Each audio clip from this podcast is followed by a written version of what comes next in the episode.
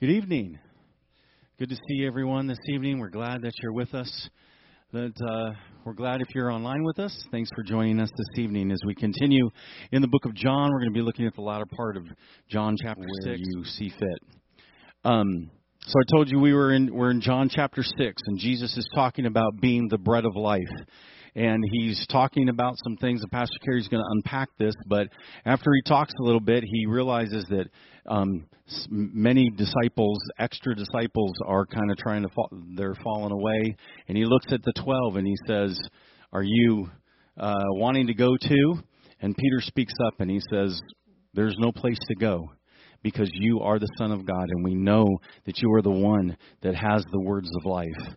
And so basically, tonight we want to start off with a song, kind of ties into that, that we want to sing that Christ is enough for us, that no matter what we're going on in this world, that Christ is enough, and we have made that decision to follow Jesus.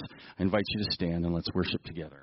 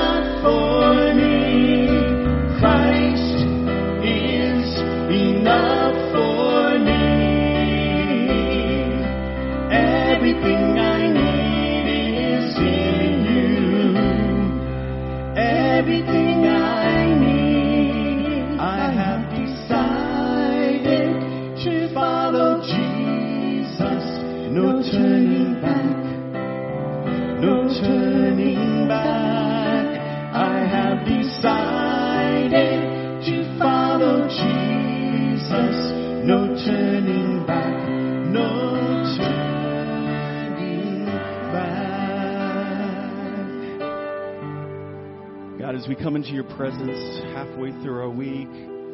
That is our declaration. That no matter what we go through, you are more than enough. And so, God, we thank you that you have drawn us close to you, that we can declare to you that we've decided to follow you with all our heart, all our soul, all our mind, all our strength, giving you the honor and the glory. Because, God, you, Jesus, are the only King and you will be the only king forever.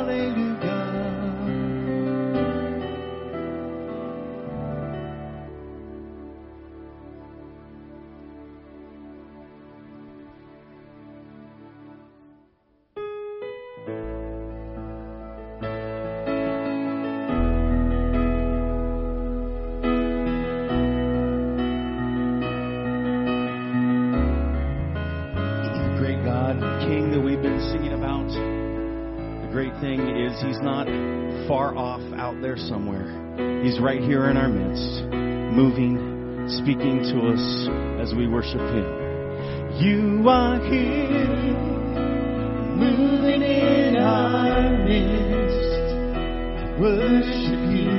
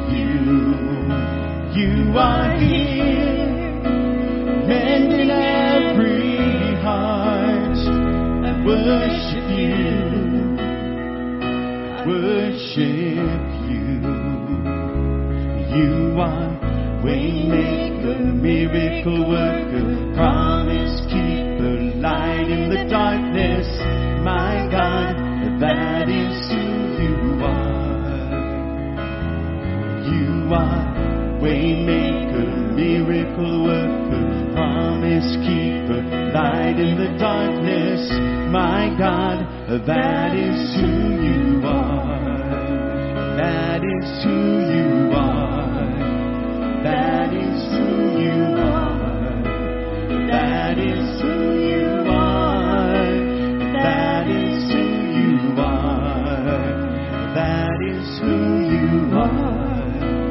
That is who you are. That is who you are. That is who you are.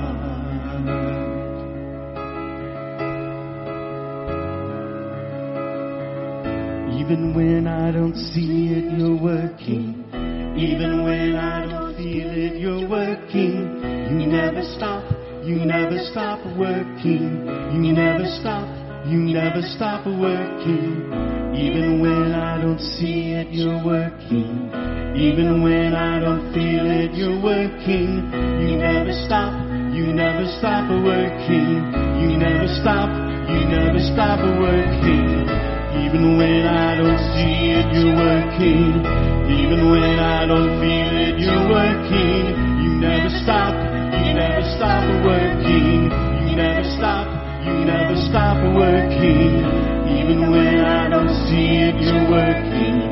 Even when I don't feel it, you're working. You never stop, you never stop working. You never stop, you never stop working. Waymaker, miracle worker, promise keeper, light in the darkness. My God, that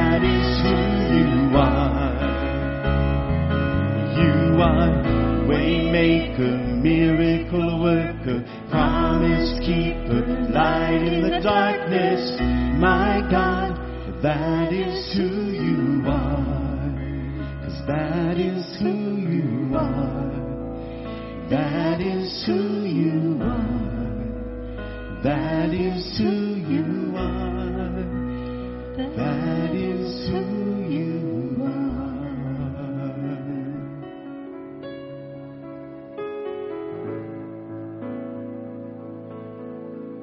Take a moment and allow that song to sink in.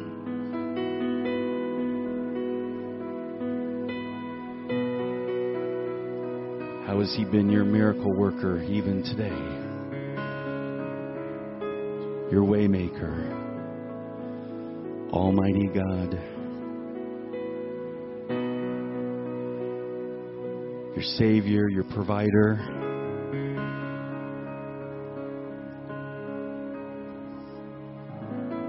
Your shepherd.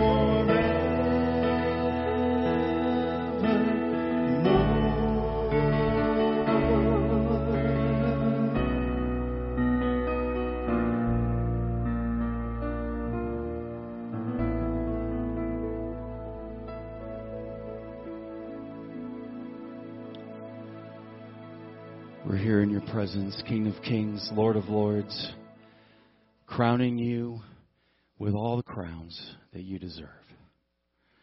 For you are worthy of more praise than we can even express, that we can put words to. But we come faithfully into your presence, bowing our knee at your footstool, because you are the only one worthy of all the honor, the glory, and the power. Thank you for allowing us to come into your presence and worship you. In Jesus' name, amen. You may be seated. Amen. If you would open up your Bibles to John chapter 6, we're going to pick up in verse 22 as we continue to journey through the Bible and journey through John. Something really cool happened today. Kids got around the flagpoles on their campuses and prayed. And not just one or two. I know at St. Helens High School they had over 20. At uh, the middle school, St. Helens Middle School, they had over 20. At Scappoose High School, they had close to 40. Yeah, and then I think the middle school over at Scappoose had a, about 20. They're all meeting together at Scappoose Foursquare, a bunch of different kids uh, for the whole youth group. So uh, we need to pray for our kids on the campus. You think about the combination of all of those kids that are there and, and the impact that they could have, and how uh, Satan's going to want to try to rip them off, but God's greater. Amen. So we want to definitely encourage them and be praying for our kids on the campuses. Tonight we're going to be picking up in the uh, conversation that Jesus is having with those that are followers about Him being the bread of life. We led off with a song that Jesus is enough. Question is, is He? Is God enough? When we think about what would satisfy us, what would satisfy you? What would really bring that satisfaction when you're in pain? What would bring satisfaction when you're confused? Or when you're scared? Or when you're broken? Or when you're weak? Or when you're lonely? Or when you're hungry? Or when you're sad or you're depressed? These are all voids that we end up having in our life, and we try to shove a bunch of different things into that, and, and it just doesn't seem to fit. And people will try to do all kinds of different things to find their satisfaction, won't they? The difficulty is all that stuff that you shove down in that God shaped hole won't fill the God shaped hole. Why? Because only God will fill that, that hole.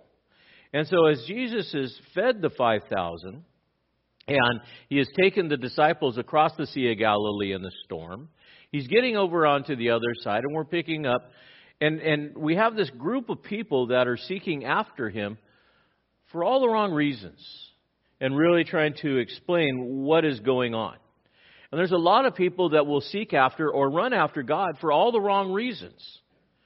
They'll, they'll try to run after God because, God, you're going to make my life better. God, you're going to make me rich. God, you're going to make me healthy. God, you're going to do all of these things. And so we got to realize what is Jesus' role? He is the one that provides eternal life. And so we're going to work through these, these passages, starting with verse 22. And let's take a look as we picks up. He says, The next day, the crowd that stood on the other side of the sea saw that there were no small boats except the one, and that Jesus had not entered with his disciples into the boat, but that his disciples had gone away alone. And there came other small boats from Tiberias near to the place where they ate the bread, and the Lord had given thanks. And so when the crowd saw that Jesus was not there, nor his disciples, they themselves got into the small boats and came to Capernaum seeking him. And so it's the next day after the, the miraculous feast. The crowd's coming together and they're searching after Jesus. What are they looking for? Another lunch. They're, they're, they're looking for that free meal. And, the, and that great windstorm had taken place on the sea, and they're, they're coming to this place expecting to see Jesus. I have a little map that I want to share with you to kind of orient yourself to where we're at with this. So Tiberias is right here. And those of you that have been to Israel with us, you're going to, you're going to remember this. So Tiberias is right here. Capernaum is right here where Jesus had been set up his, his base we see that the feeding the multitudes was over here.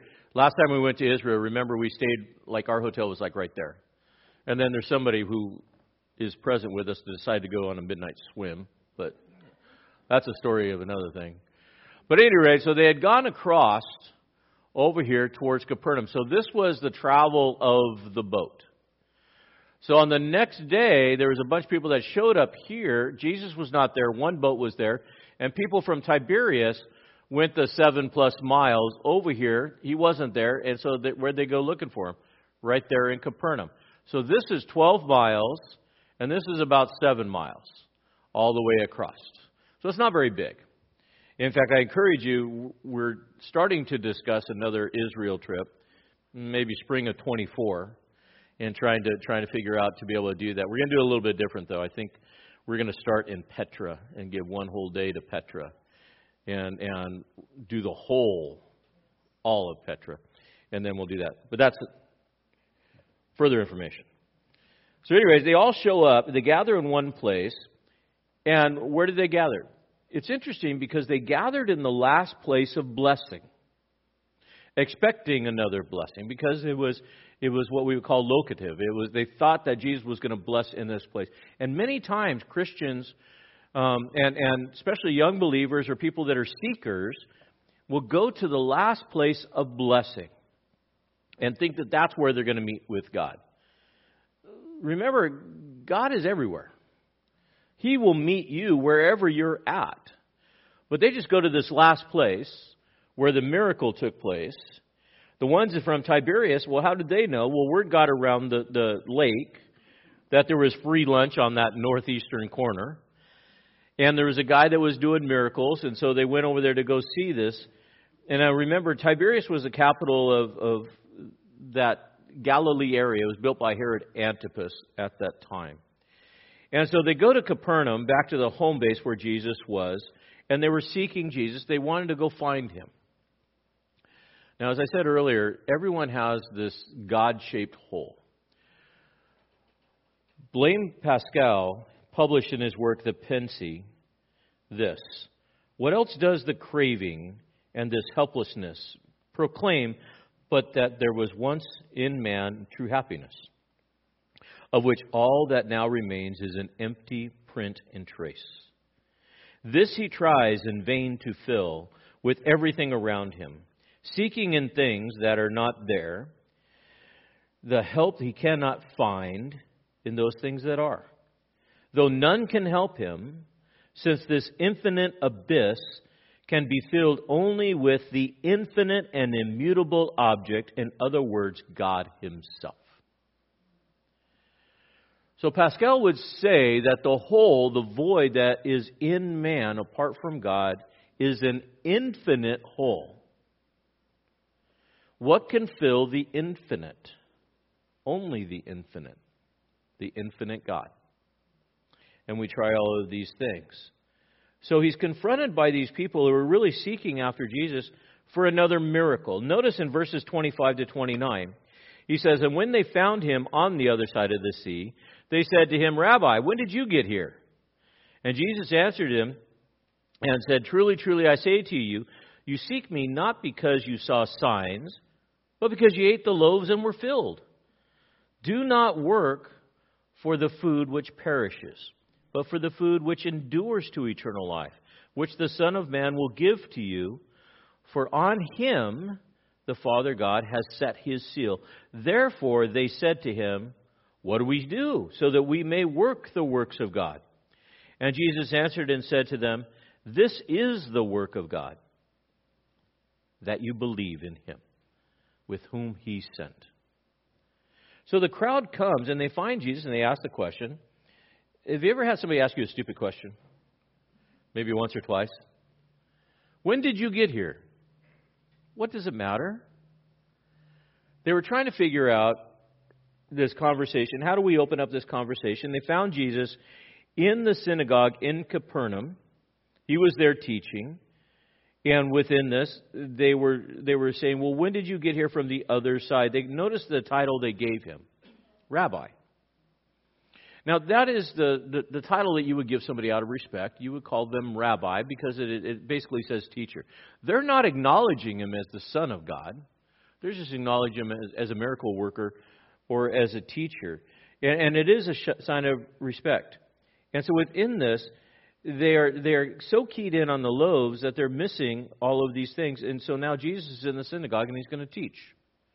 One of the things that we have to understand is that the purpose of a miracle is to get your attention so that the Word of God can be delivered.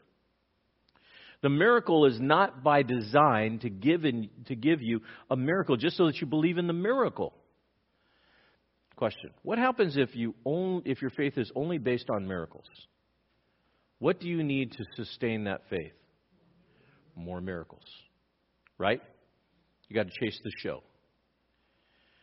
So Jesus needs to settle them down and get them focused, not on the miracle and not on the temporal provision, but on Himself and on these things. They were seeking Jesus because he was, they were looking for Him. Jesus, what can you do for me today? Now, there is a tendency to get disappointed or even angry with God, isn't there? If God doesn't perform the way that you think He should, do you get angry with Him?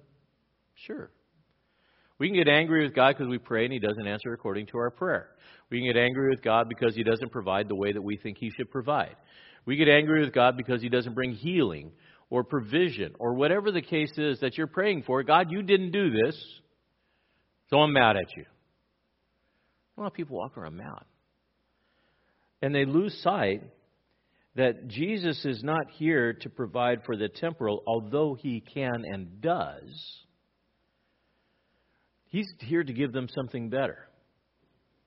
They're going to Jesus and say, Jesus, we want lunch. And Jesus says, I want to give to you a spiritual banquet. I want the food for today. And Jesus says, No, I want to give you food for life. I want to give you something that much more. He says, You seek me now because you saw the signs, because of the loaves. He's confronting their self centeredness and their desire. I often think that God does not answer our prayers because of our self centeredness and our desire. Because if God answered all our self centered prayers and all our personal desires of those prayers, then what has God become to us? Basically, a, a, a vending machine. You know how a vending machine works, right? Drop the quarter in, out comes a bag of chips. Drop the prayer in, out comes that answer to prayer. Is God a vending machine? No, absolutely not. And so Jesus is confronting their self centeredness and their temporal thinking because he wanted to give them something more. Notice, in the, and, and it's called an emphatic prohibition. Do not work for the food that perishes, but for the food that endures to eternal life. We all have houses, we all have cars, we all have the toys and all these things. You know what is the, the, the really sad thing about having a brand new car? The first time you wreck it. Right? Or the first time that the kids throw up in it. And it doesn't have that new car smell, it's got another smell. You know, and it's funny because manufacturers they figured out, you know, let's bottle new car smell and let's give it a sort of smells new again. Doesn't quite work that way. We, we, we, he says, don't work for the food that perishes, but for the food that endures to eternal life. And I was thinking, there's another person that we have read about, and it's the Samaritan woman at the well. Do you remember her? Jesus was at the well. The woman came out, and he said, Give me some water. She says, You know, why are you asking me for water? And he says, I want to give you some water, this everlasting water. And she says, I want some of that. Why? Because if you give me this everlasting water, I don't have to keep coming out to this well all the time. And Jesus Oh, you're so missing it.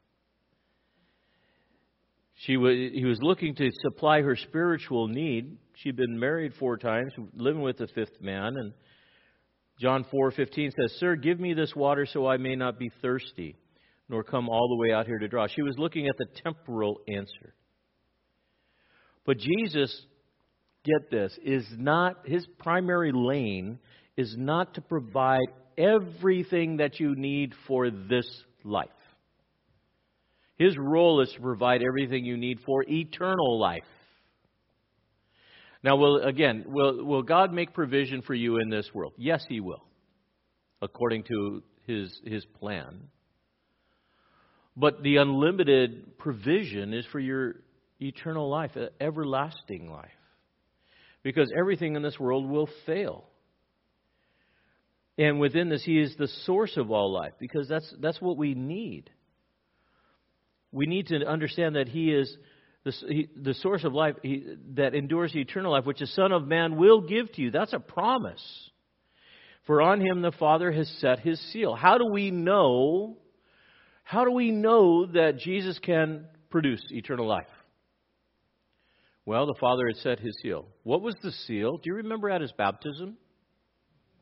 What was the voice that came out of heaven? What did it say? This is what? My beloved Son, in whom I am well pleased. And the Holy Spirit descended upon him as in the form of a dove. Authenticated. How do I know it's real? Because God said so. And he approved the authority. And so these guys, they miss it. Spiritually clueless. Verse 28. What should we do that we may work the works? So he says, okay, work the works for eternal life. Work for eternal life. Is he really saying work for eternal life? No, it's more pursue. So then they go, well, what are the works that we can do unto eternal life? Now, again, in the Jewish culture, for them hearing this, which they have a works based faith, what they're saying is, tell us what we have to do so that we might inherit eternal life. What good things can we do? What is, what is the things that we need to do? And what Jesus is really talking about is this work of faith. In the human understanding, we want a formula, don't we? I want a formula. How do I get eternal life? Tell me what I got to do. Let me check the boxes. Okay, I'll go to church. I'll be kind. I'll be loving most of the time. I'll give a tenth of my, my income to the church. Uh, uh, all these things, right? We want a formula. That's religion. Jesus is not calling man to religion. But they're looking for the religion because that's what they know. They're looking for the formula. But understand this salvation is a free gift. You don't work for a gift, do you? A gift is a gift. And so within this, they say, What do we do for the works? And Jesus answers them. He says, Okay, here's the work singular, with a definite article. The word work there is ergon, it means energy. The energy that you will expend is this, verse 29 that you believe. That you believe. Faith. That you, the word is pistis, that you put your faith in the one whom he sent. You put all of your energy, all of your person, to believe with all your heart, with all your soul, with all your mind, and with all your strength that Jesus is Lord. That is what we work at. But what do we do to do that? We have to push aside all the disbelief. We have to reject doubt and disbelief, and we have to put the weight of our person in Jesus as the one whom God sent. Believing is that work of God to believe. It really means just this trust. It's a work of faith. 1 Thessalonians 1 3 says, constantly hearing, or I'm sorry, constantly bearing in mind the work of faith and the labor of love and steadfastness of hope in our Lord Jesus Christ, the presence of our God and Father. You got to understand this, these words here, faith and love and, and steadfastness and hope. These are verbs. They are not feelings. They're not this emotion. Do you know that love is a verb? It's not a feeling, it's a verb. You decide to demonstrate love. Faith is a verb. You decide intentionally to put your faith. And it's not faith in faith, it's faith in Jesus. Jesus becomes that object of faith. Faith in, in human works is pointless. How many of y'all are perfect? Can you do enough good stuff to make God happy for you? No. No. In fact, Scripture tells us our works are like filthy rags. But we need to have that faith. Well, how do I know? How do I know I have faith? What's going to demonstrate that my faith is working? Well, James will say this, James 2:17. Even so faith, if it has no works, is dead being by itself. You have faith, show me your faith by your works. Faith is this, this abstract action of mind, it's the dedication of heart, but then it's demonstrated in the physical things that we do. If you have faith, you will act upon that faith.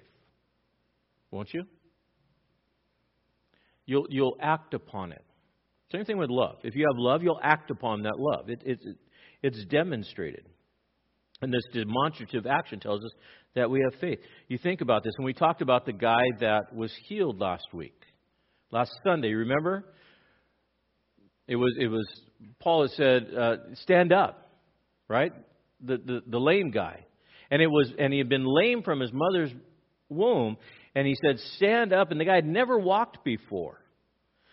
But it says when he looked at him, he, he saw that he had faith to be healed. How was that faith demonstrated? The man who had never stood up or took a step ever in his life jumped up and leaped. So that faith that was in his heart and in his head was demonstrated by action, and he went leaping. And it was demonstrated. So we, we, we demonstrate faith, and we do somewhat all the time. I have friends that demonstrate faith often. I don't think I have that kind of faith when they get on an airplane with a parachute that somebody else has packed and they jump out. I'm sorry. I have faith in God, not in man. And to get out, jump out of a perfectly good airplane is just dumb. Faith. Their problem is their, their theology was wrong. It was misguided. Look at verses 30 to 34. And so they said to him, and, and I love I love this because when whenever you get close to somebody and they start you getting close to like putting your finger on it, they change the subject. So verse 30 to 34, so they said to him, "What then do you do for a sign so that we may see and believe you? What work do you perform? Our fathers ate the manna that's in the wilderness and as it was written, and he gave them bread out of the heaven. And Jesus said to them, Truly, truly, I say to you, it is not Moses who has given you the bread out of heaven, but it is my Father who gives you the true heaven, true bread out of heaven. For the bread of God is that which comes out of heaven and gives life to the world. Now it's interesting, and then they said, Lord, give us this bread. Well, give us this bread. Why? Because we want this special bread. So they change the subject and they say, well, prove it. Well, wait a minute. I just fed 5,000 men, not counting women and children. You want me to prove it?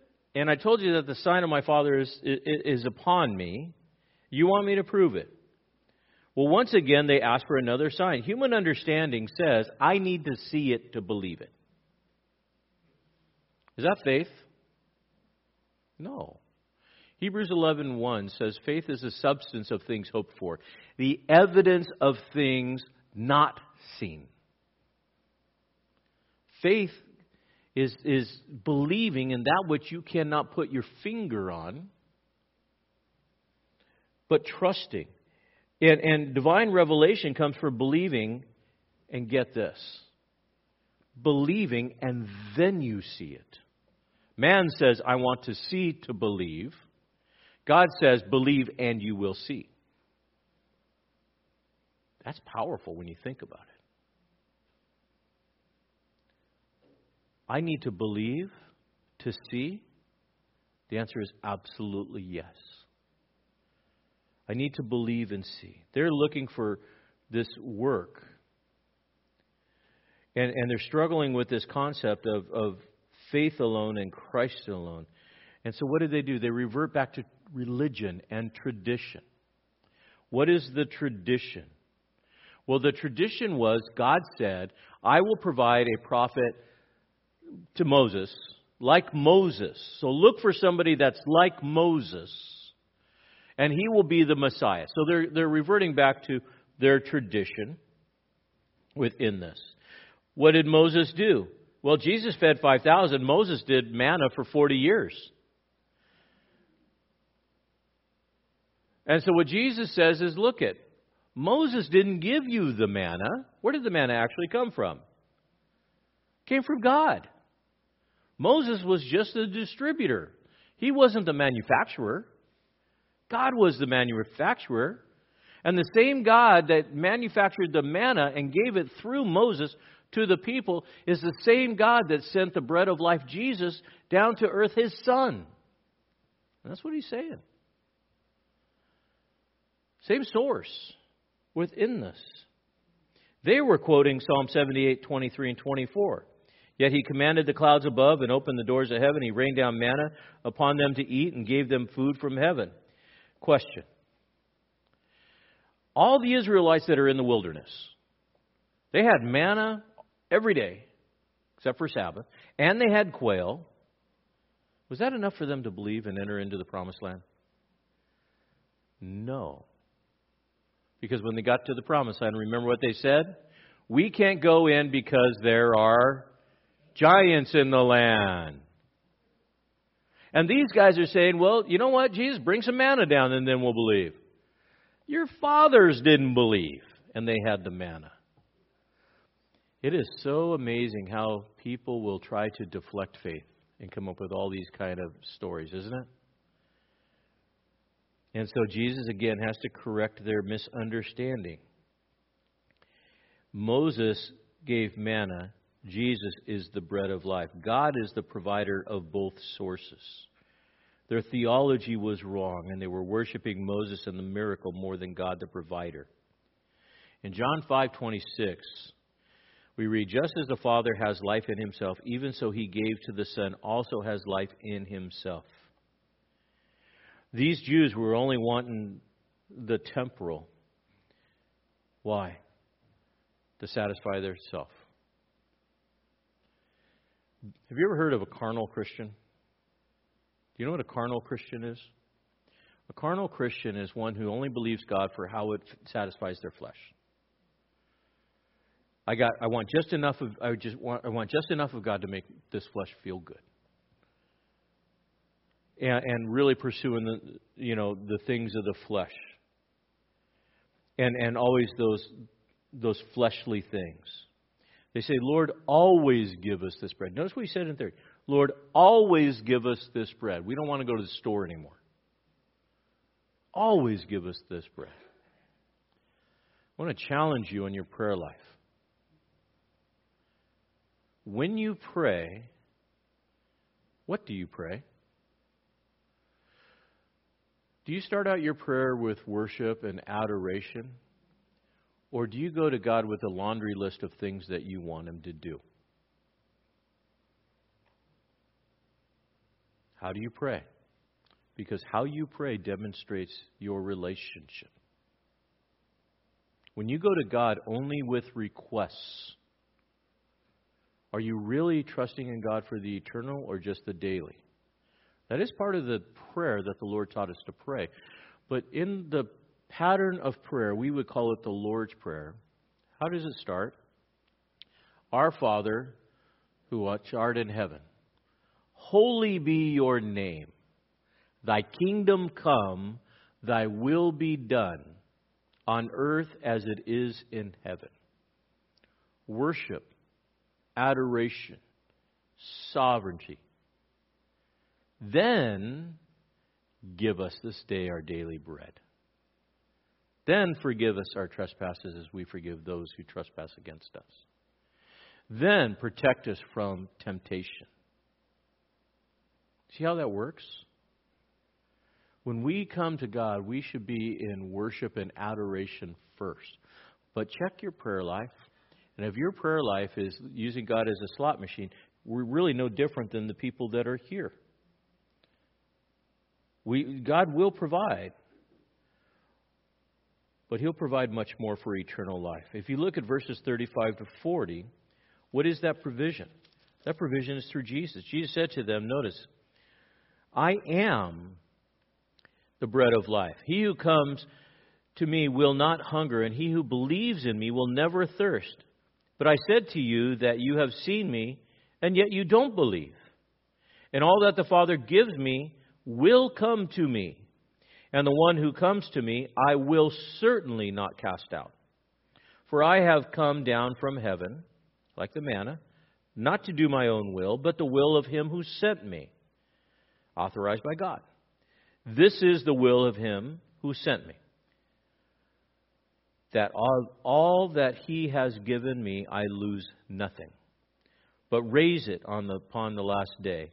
For this is the will of my Father, that everyone who beholds the Son, note, and believes in him, will have eternal life.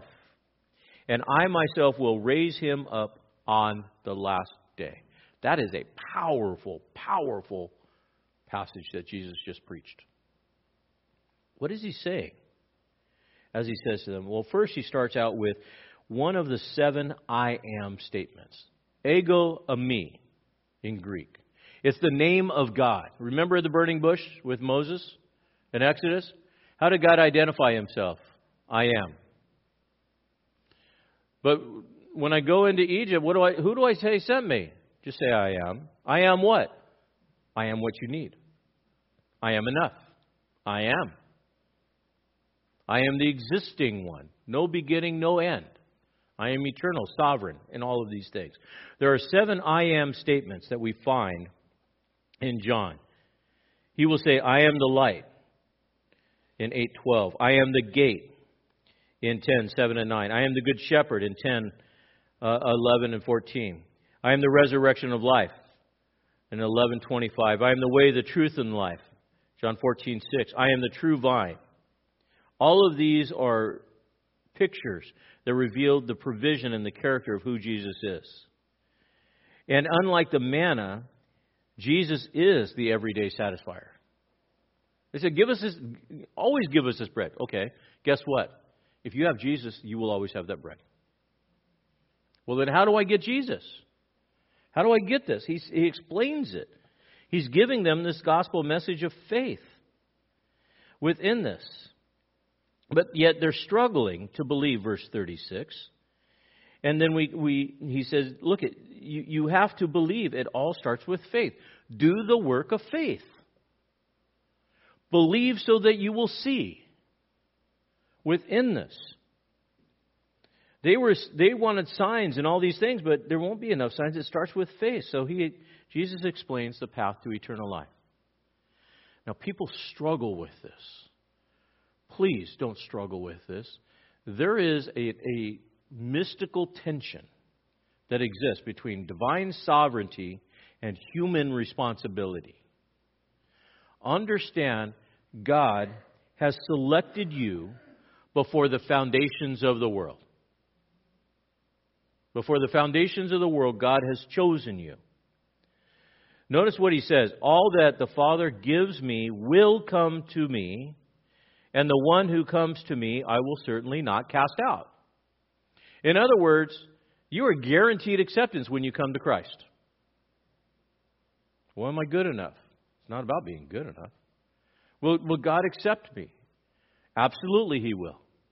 All that the Father gives to me. But who takes the initiative? God. Do you know, as a sinner, apart from God taking the initiative, you will never seek God? Fallen man will never seek God on his own. Ever. There's an old saying, and, and, and I like it. You don't know what you don't know. Right? You don't know what you don't know. And if you don't know God, you don't, you don't know that you don't know God. Kind of like a fish. He doesn't know he's wet. It's just, he is what he is. And he says, All the Father gives me will come to me. It's this collective election that God does. God takes the initiative. Ephesians chapter 1, verse 4. Just as he chose us in him before the foundations of the world, that we would be holy and blameless before him, in love he predestined us to adoption as sons through Jesus Christ to himself, according to the kind intention of his will. Say, well, wait a minute, Kerry. I want, my, I want a choice. I want a choice. Is God going to make me be saved? Because that's not fair. Really?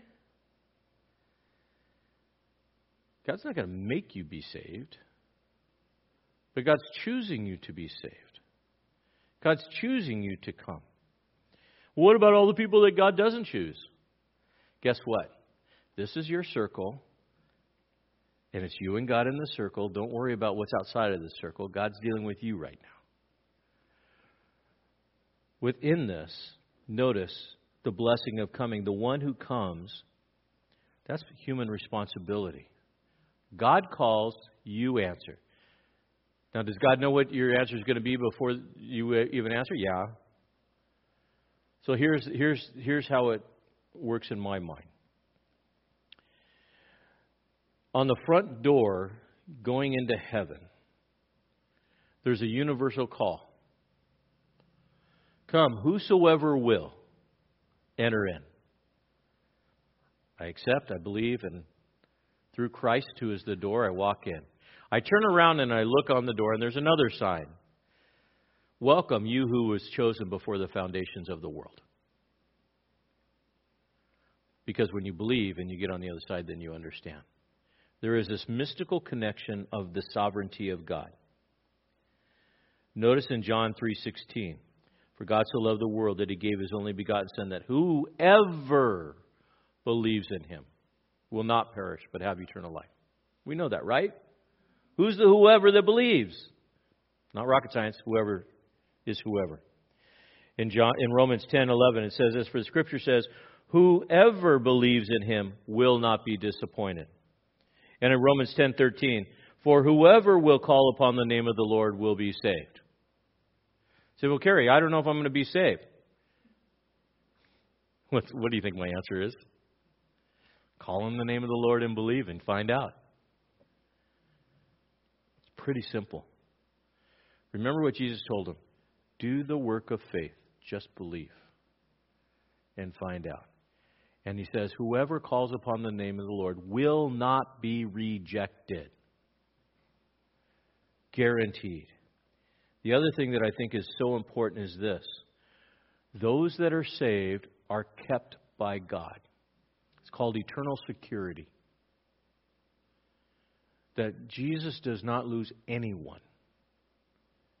You are saved, and in God's eternal condition, before the foundations of the world, we realize it in our lifetime and in our time. And he says, And whoever is there, notice verse 40, and I will raise him up on the last day. You say, Well, I don't know, Kerry, now you're hurting my head. It's a lot of theology. So let me simplify it for you. You can't work your way in, and you can't work your way out. It's pretty simple. You are saved by grace through faith, not of works, lest anyone should boast. Well, you don't know what I just did, Kerry. No, I don't, but God does. And He doesn't lose you. We don't know how bad I've been. I, I cussed God out. Maybe I did blasphemy the Holy Spirit or something. That's okay. God's got big shoulders. Don't worry about it. What is the one thing that you have to do? One thing. You only have one. One thing. What is it? Believe. God does everything else. Believe. And Jesus concludes this and says, Look at this is all God's will. What is God's will? God's will is that those that will believe will be raised up and have eternal life. Very simple. Verses 41 to 47, how, they have to explain it a little bit more because whenever there is good theology and, and truth taught, there's always the naysayers, right? There's always the people that take the other side. Now, those that would believe, they'll be blessed with eternal life. But what about those that reject? Now we see the other side of the coin. 41 to 71, he says this Therefore, the Jews were grumbling about him and saying about him because he said, I am the bread of life that came down from heaven. And they were saying, Is not this Jesus, the son of Joseph, whose father and mother we know? How does, how does he now say, I've come down out of heaven? And Jesus answered and said to them, Don't grumble among yourselves. No one can come to me, note, unless the Father who sent me draws him, and I will raise him up on that last day. It is written in the prophets, and they shall be taught of God, and everyone who has heard and learned from the Father comes to me. Not that anyone has seen the Father except the one who is from the Father, speaking of himself. He has seen the Father. Truly I say to you, he who believes has eternal life. I am the bread of life. Your fathers ate the manna in the wilderness, and they died. This is the bread which comes down out of heaven, so that one may eat it and not die. I am the living bread that came down out of heaven. If anyone eats of this bread, he will live forever, and the bread also which I will give him for life, which is my flesh. So, when people don't want to believe, what do they do? They try to deflect. Have you ever met people that try to deflect things? I don't want to believe.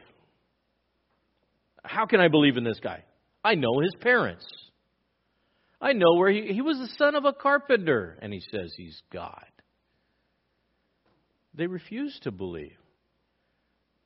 Well, remember the work of faith. The work of faith is unto salvation. But if you refuse to believe, you will never see. And so the Jews refused to believe because, quite frankly, they were, they were too familiar with Jesus. A lot of these that were gathered in the synagogue in Capernaum, they knew about Jesus and his family. Why? Because Nazareth wasn't very far away. They knew of him, they knew of his family, they knew all of this. And they were grumblers. I think it's interesting, it says that the Jews were grumbling. You know what's sad? The Jews were always grumbling. Have you ever met somebody that's just like totally negative? And just negative, and they never see the positive side. Well, that negativity blocks faith. I can't believe. I don't want to believe. The Jews were always grumbling. In fact, they grumbled in the wilderness and they died. Exodus chapter 17, verse 3 says this But the people thirsted, for there was water, and they grumbled against Moses and said, Note, why now have you brought us up from Egypt to kill us and our children and livestock in thirst? Okay, how stupid is this? God brings them out of slavery, away from Pharaoh, building bricks with spit and, and straw. And they're in the desert and they're thirsty, and they say, God, you just brought us out here to kill us. Really? Does God do that much just to destroy you? No.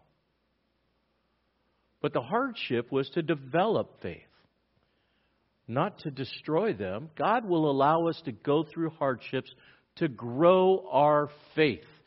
You have a choice when you're in hardship to believe or to grumble. Believe and you'll see. Grumble and you'll never see. Because God will never be enough. And so Jesus says, Look, at, you, you've got it wrong. And he addresses their faithlessness within this, this grumbling, this complaining, and, and this literally murmuring that's with there. If God didn't care about you, then why would He send His Son to die on the cross for you? Can you answer that? If God really didn't care about your condition and your eternal life, then why would He send Jesus? He wouldn't. He would have just let Adam and Eve die and just start all over. But God is a redemptive God and a restorative God. But the grumbler and the complainer can't see that because all they see is themselves in the negativity. Martin Luther said this God does not draw man like an executioner to the gallows, but as a gracious allurement that man willingly follows. In other words, no one can come to Jesus unless the Father draws him. Do you realize that you are here tonight because God drew you here? God drew you here. You're in relationship with Jesus if you are, because the work of God through the Spirit. If you're not in relationship with Jesus, God brought you here to hear how to have a relationship with Him. It's the work that God does. And He gives the Son the resurrection work. I think what's interesting in here is, is John's account. It, it, it's called the Trinitarian view Father, Son, Spirit. Are you with me? Watch. The Father draws, the Son raises up on the last day in 639, and the Spirit gives eternal life in John 6:63. The Father draws, the Son redeems, the Spirit gives life. That's how a person is saved. We respond to the calling of God. We accept the, the forgiveness that's offered at the cross, and the Holy Spirit gives us that life. Jesus quotes Isaiah 54:13 says, "All your sons will be taught of the Lord, and the well-being of your sons will be great." He also makes a reference to Jeremiah 31, 31 to 34. He says, But this is the covenant which I will make with the house of Israel after those days, declares the Lord. I will put my law within them and in their heart, and I will write it. I will be their God, they'll be my people. They'll no longer need they will no longer they will not teach again, I'm sorry. each man and his neighbor, and each man his brother, saying, Know the Lord, for they will all know me, from the last of them to the greatest, declares the Lord. For I will forgive their iniquity, and their sins will remain no more. So, God, how does God draw? Through the proclamation of His Word. He'll draw you. God's Word is proclaimed. When you come to Bible study, it's the Word is proclaimed. When you read the Bible, it's proclaimed, and He draws you into that place through the Word, and you're washed in the Word. John 5:39 to 40 says, "You search the Scriptures because you think that in them you have eternal life. It's these that testify me that you, but you're unwilling to come. You want to be saved? Believe in God and His Word and what He says. He gave the Word to believe, but if you reject the Word, there's no hope. in Romans 10, 16 and 17. However, they did not all heed the good news, for Isaiah says. The Lord who has believed our report. So faith comes by hearing and what? Hearing by the word of Christ. Okay.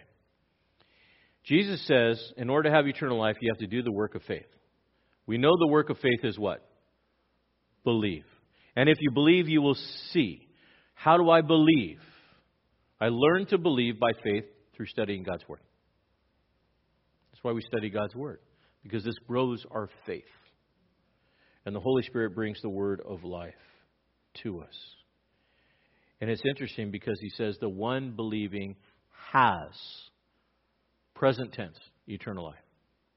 When do you have eternal life? When does eternal life begin? When you die? The moment you believe. The moment you believe, you have eternal life. And I want you to think about that assurance. If the moment I believe I have eternal life, does it matter what happens to this body? No. Because I'm going to trade it up. The moment I believe I have eternal life, I become alive. But for the one that doesn't believe, they're a walking dead person. They're dead and they'll remain dead. And so that's why we believe. And it's this mystical work that we can't explain. It's a spiritual work. And Jesus says that He's the bread of life that, that gives life. It, it comes from Him. Manna doesn't work. And the grumbler said, Look it, we want manna. Well, guess what? The people that got manna, they died. What do we want? I want Jesus. I want His Word. I want His promises. And in verse 51, he gives a summary Ego eimi. I am the living bread that came down out of heaven. Forget the manna. Look at me. Jesus answers this argument and he calls for a commitment because they got to tell you, Jesus wants a commitment. To believe means to, to put your full weight in and requires a commitment. He does something that would be offensive to the Jews. Notice what he says in verse 52 to 59. Then the Jews began to argue with one another, How is this man going to give us flesh to eat?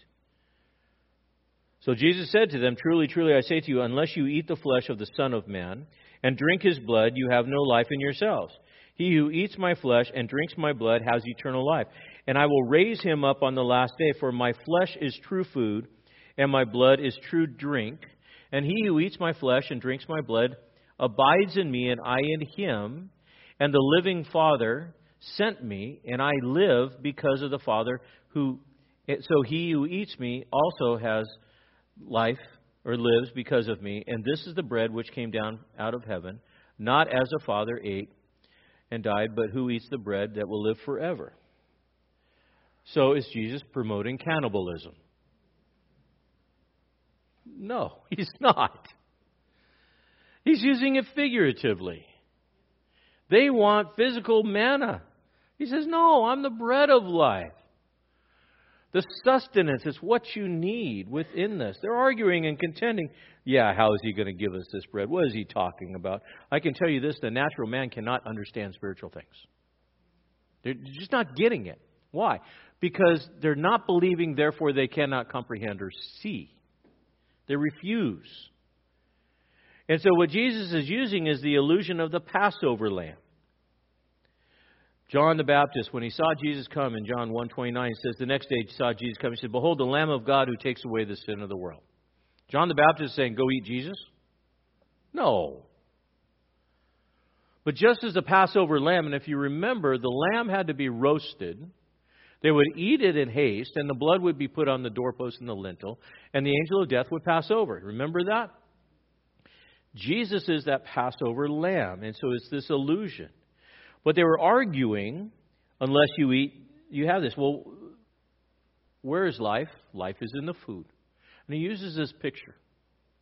When I take food and I put it in, it goes into my body. Now, if I'm taking Jesus in, then we have fellowship together. What is Jesus saying? You have to internalize this relationship. It's not an external relationship, it's an internal relationship. Why would it be offensive to the Jews? Well, one of the reasons why it would be offensive to the Jews is the fact that they hated anything with blood, it would be it would be a sin to within this. They would grumble, they complain. In fact, verse 60 to 65 says, Therefore, many of his disciples, when they heard this, they said, This is a difficult statement. Who can listen to this? But Jesus, conscious that the disciples grumbled, said, Does this cause you to stumble? And what then if you see the Son of Man ascending as before? It is the Spirit who gives life. So now he says it's spiritual. And the flesh profits nothing. And I've spoken to you about spirit or life. These words that I speak are spirit and life. But there are some of you who do not believe. For Jesus knew from the beginning, note, he knew from when?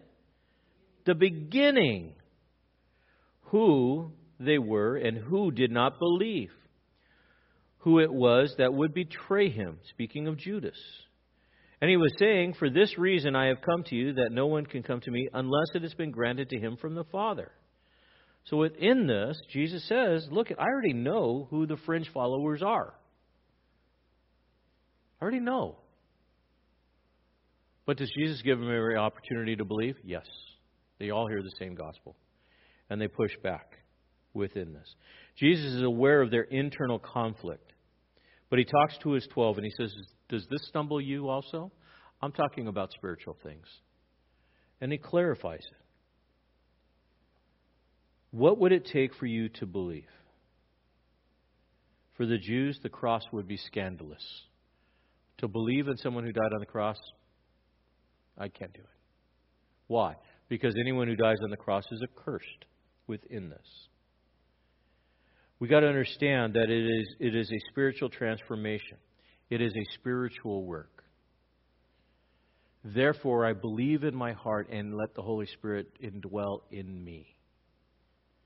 In Acts chapter 1, 8 and 9 says this, But you will receive power when the Holy Spirit comes upon you. You'll be my witnesses in both Jerusalem, Judea, Samaria, the uttermost parts of the earth.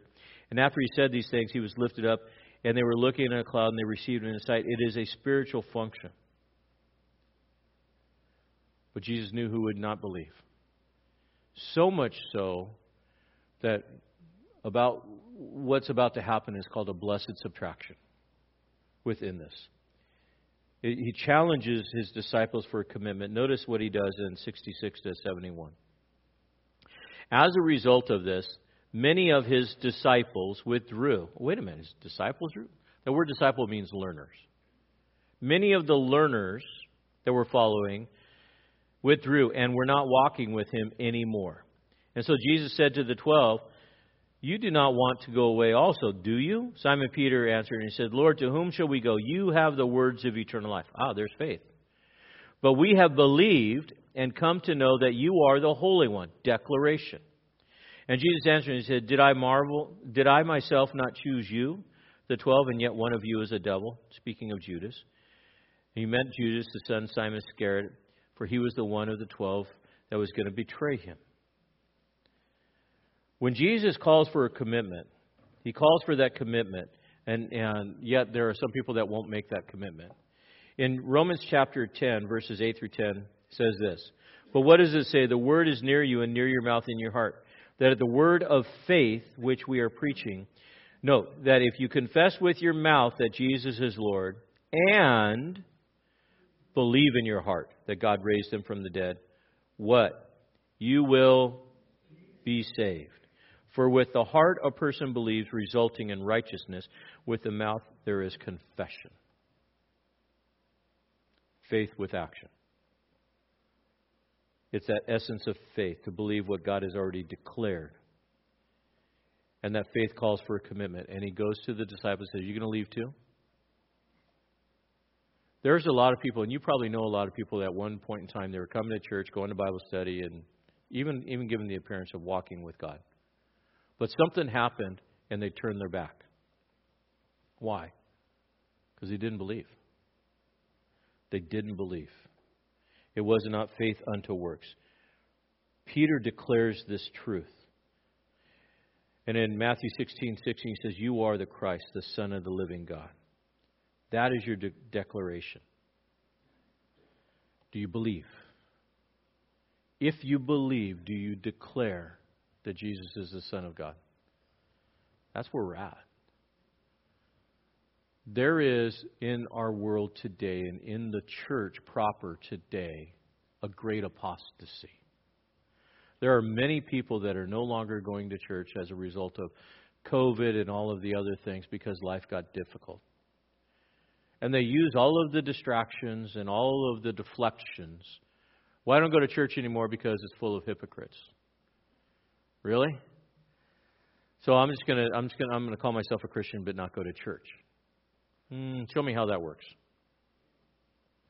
I believe, but I believe my own way. So I'm going to go pray to a rock or I'm going to go pray to a tree or whatever. No. What you believe in your heart, you'll confess. In other words, what your faith is in will be demonstrated. And that faith is founded on the Word of God. And the thing is that, that Jesus ends with is this I know who believes, and I know who doesn't. You ain't fooling God. Judas was in the crowd. And Jesus says, I know you all believe. Well, except for the one. But he even allows him to, to hang on. It's a mystical work of faith. But in this and in the ministry of Jesus and in our lives, he calls for a commitment.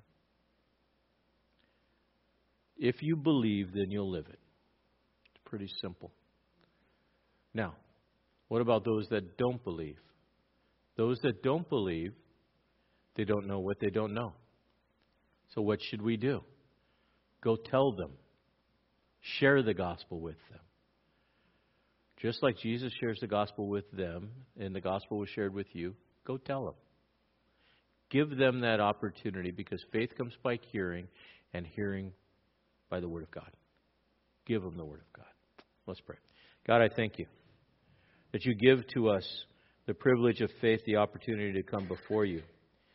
God, I thank you for the fact that you chose me before I accepted and responded to you, that while I was yet a sinner, Jesus, you died on the cross for my sins. God, I thank you that you pursued me and drew me to yourself. And having seen you, Lord Jesus, I believe. I believed when I didn't see you. But now I see clearly that you are the Son of God, that you love me and died for my sins. I pray that each person here would be able to declare this. And as we close tonight, maybe tonight you're wrestling with faith. Don't overcomplicate it. Just simply believe with all your heart, with all your soul, with all your mind, and with all your being that Jesus is the Son of God and that He died for you. God, I thank you for this time. In Jesus' name, amen.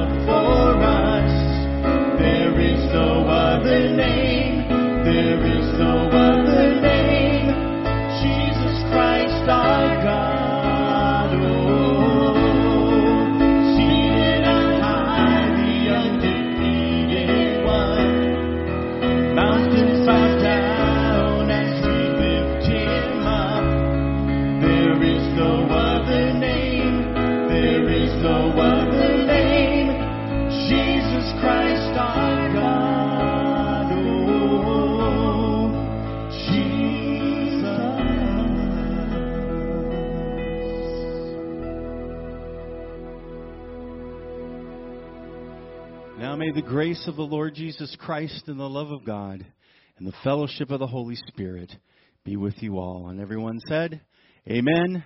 Praise Jesus. We'll see you on Sunday.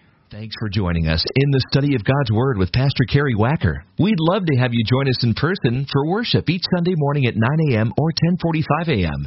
We also meet Wednesday nights at 6:30 p.m. Warren Community Fellowship is located at 56523 Columbia River Highway in Warren, Oregon, between Scappoose and St. Helens. For more information about Warren Community Fellowship or about WCF Ministries, call us at 503 397 4387. And don't forget to like us on Facebook.